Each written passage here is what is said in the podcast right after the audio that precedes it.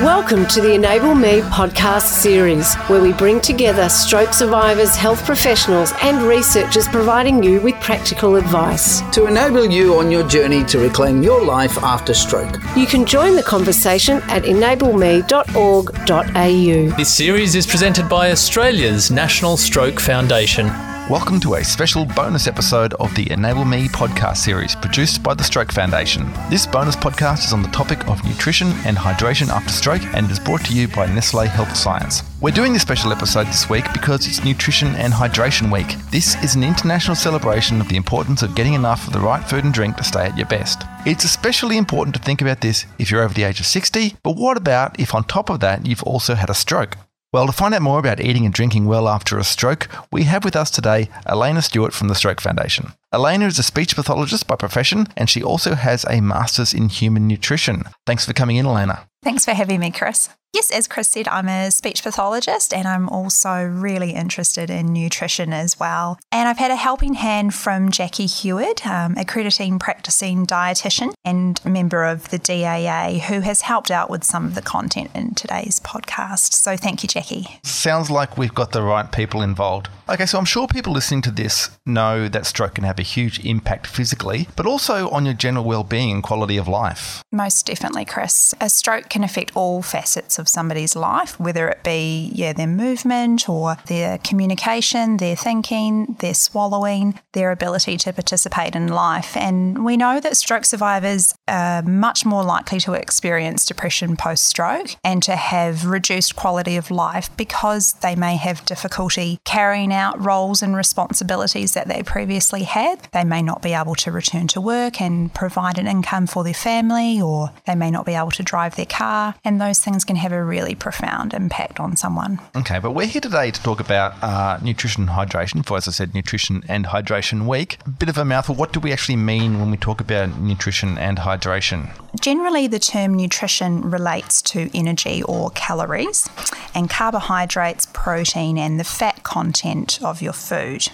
But it also includes vitamins and mineral content as well. We refer to your daily food and drink consumption as your diet. And for stroke patients, we talk about nutrition in terms of what the body needs for recovery, but also how dietary changes can help them prevent from having another stroke. And in terms of hydration, that refers to the water that we consume in either food or drinks. And we know that hydration is a really important part of health, and that stroke survivors are at a high risk of dehydration due to poor appetite, immobility, drowsiness, and swallowing problems. Now, I think it's important just to emphasize a point you made there, which was that when we use the word diet here, we're not talking about uh, the common usage, which is like a weight loss plan, but this is just yeah, what do you what do you eat and drink, basically, isn't it? I think that's a really good differentiation to make, Chris. And the right diet after having a stroke is going to be different for every single stroke survivor. Generally, it's important to um, obviously implement strategies to prevent another stroke in the future. And that's where we recommend reducing your saturated fat and salt intake and increasing your fruit and vegetable intake. Okay, is there a reason for those particular recommendations? Yeah, so we know that um, a diet high in saturated fat is linked to a person having high cholesterol and possibly being overweight and obese, and those are two major risk factors for stroke. And then if we look at salt intake, that correlates to a person's blood pressure. Um, a diet high in salt may affect somebody's blood pressure. They may then have high blood pressure, which is known as hypertension, and, and, and that's the number one risk factor for stroke. So, where we can, we try and make some changes to the person's diet to reduce that risk.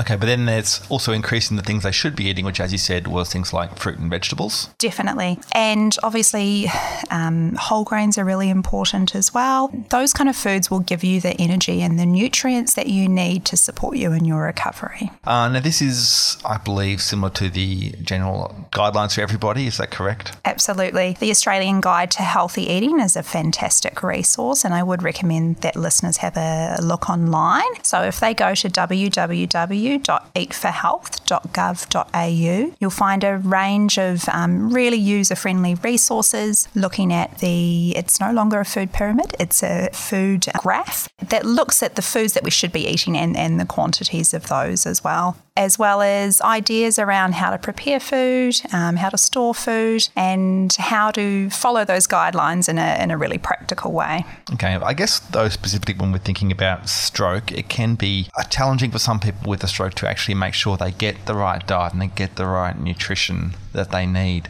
Uh, what can be an indication that something is going wrong? So, one of the main indicators can be um, a person having poor appetite. It could be that they have nausea or vomiting um, and maybe changes in their bowel habits or, or drowsiness or the swallowing problems that I mentioned earlier. And if these symptoms persist, they can lead to poor intake, weight loss, and then even malnutrition. So, we really need to get this controlled because it's going to have a major impact on the person's recovery. Um, um, it could prolong their hospital stay, for example, or it could prolong their stroke recovery, and then it could lead to poorer outcomes as well. So, really important that we're eating the right foods. How do we make sure that we're picking up these things where things are not right? Mm. So, in the hospital setting, um, you'll have a, a dietitian and a speech pathologist who are working together to make sure that you're swallowing safely and that you're eating and drinking the right foods. So, um, the dietitian would assess a person and, and look at their diet and provide strategies or ideas, or they might recommend um, certain supplement products to help the person get the calories and nutrients that they need. Um, so it's very individualized. Outside of that hospital environment, it's about working with your GP to, to still access those services. So getting a referral to a dietitian um, and, you know, starting that process there. Okay, now thinking specifically about some of the effects of stroke um, that can make it hard to keep up with a with an adequate diet. Um, you've got things like fatigue, which can make you too tired, or you can um, lose a sense of taste, which I'm sure makes food unappetizing. Is there anything that can help with these kind of problems? Fatigue post stroke is extremely common, and yeah, fatigue can affect how much a person eats. It takes energy to prepare a meal. It takes energy to shop and buy the food, and then to actually you know sit down and consume that meal. So there are a number of different ways or, or strategies that can be used to make sure that the person's getting what they need to eat. That might be things such as having small, frequent meals,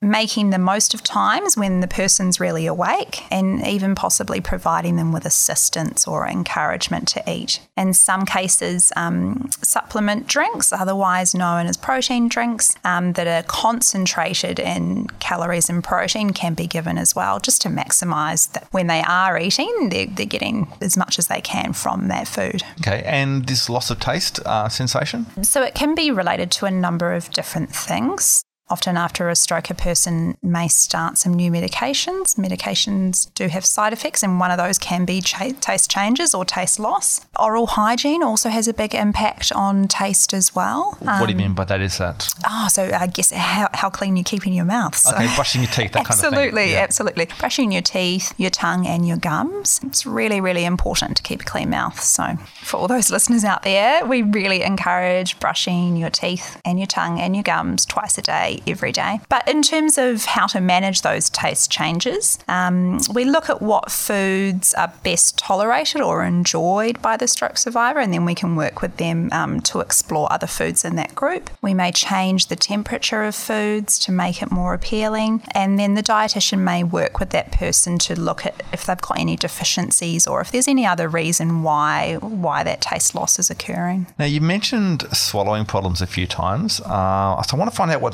that has on nutrition and hydration. But first of all, can I just ask, you're a speech pathologist. Why are the speech pathologists the ones who take care of your swallowing? Because we are.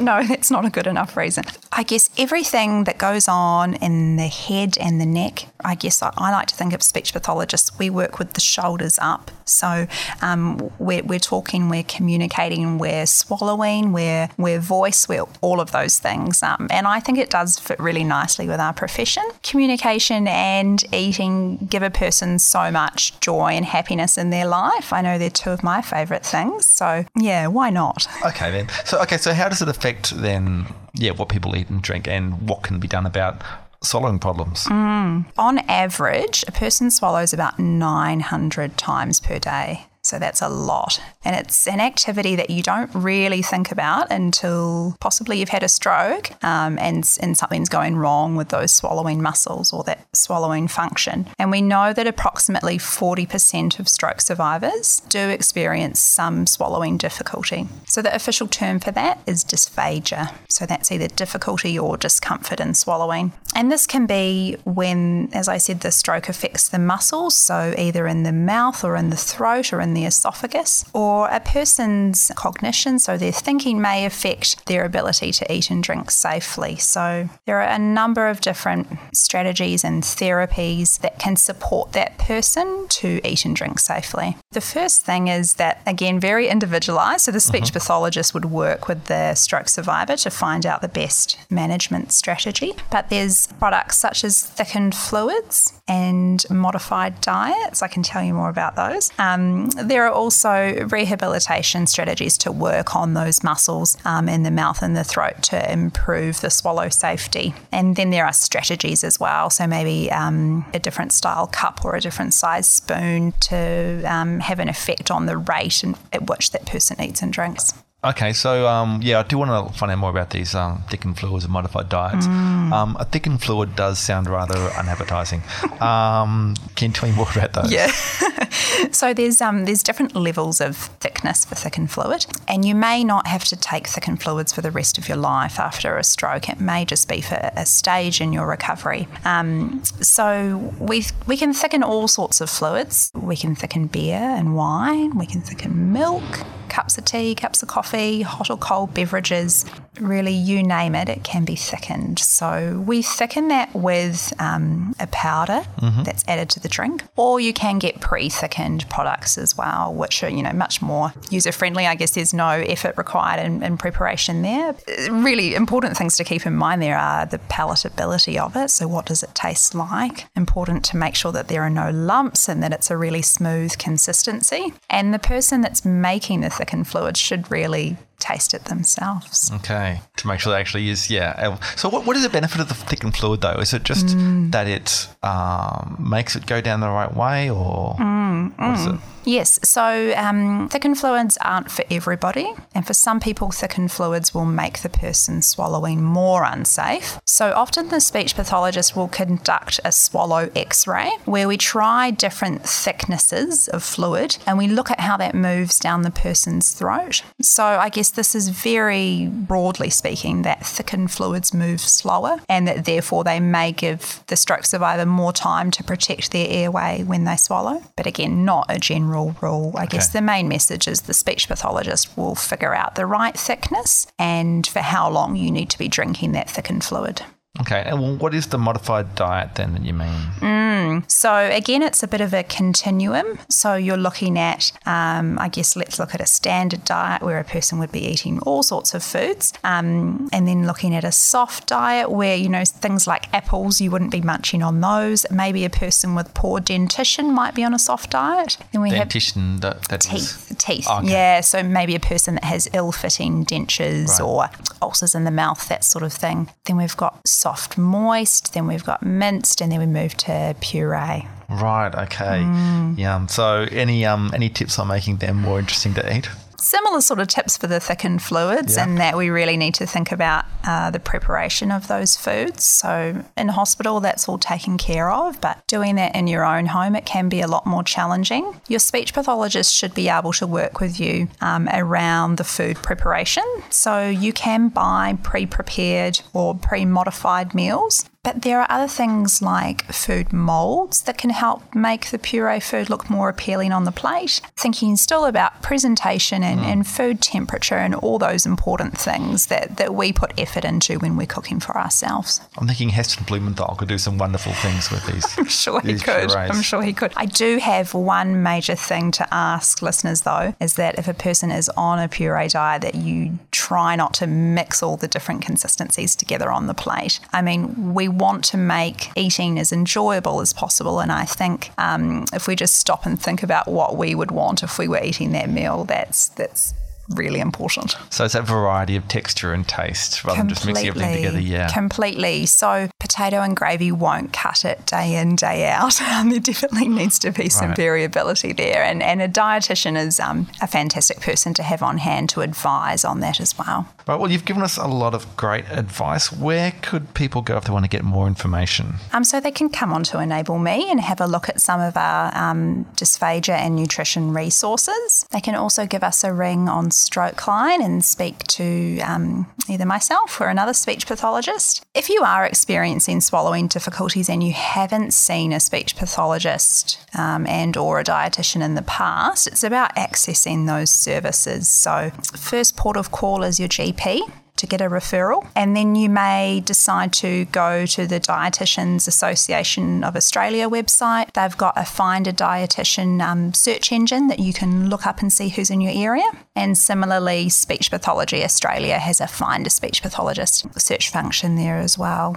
If it's all too overwhelming, just call us on Stroke Line and we'll walk you through it. Great. Well, thank you very much, Alana, and to Jacqui for um, this fantastic information. Just to repeat those details that Alana gave there, you can find information, including uh, links to the dietitian and speech pathologist uh, searches. Uh, you can also ask questions on the Enable Me website. That's enableme.org.au, or you can call Stroke Line on 1 800 787 653. That's 1 800 S T R O K E. And that's it for today on this special bonus episode. If you like us, please help us out by giving us a good rating and review on iTunes. And once again, this bonus podcast was brought to you by Nestle Health Science. That's all for today's Enable Me podcast. You can find out more on this topic and continue the conversation or listen to other podcasts in the series at our website enableme.org.au. It's free to sign up, and you can talk with thousands of other stroke survivors, carers, and supporters. We also have health professionals from Stroke Line who can answer your questions and give evidence based advice. The advice given here is general in nature, and you should discuss your own personal needs and circumstances with your health professional. If you would like to suggest a topic or provide feedback, contact us via the website enableme.org.au.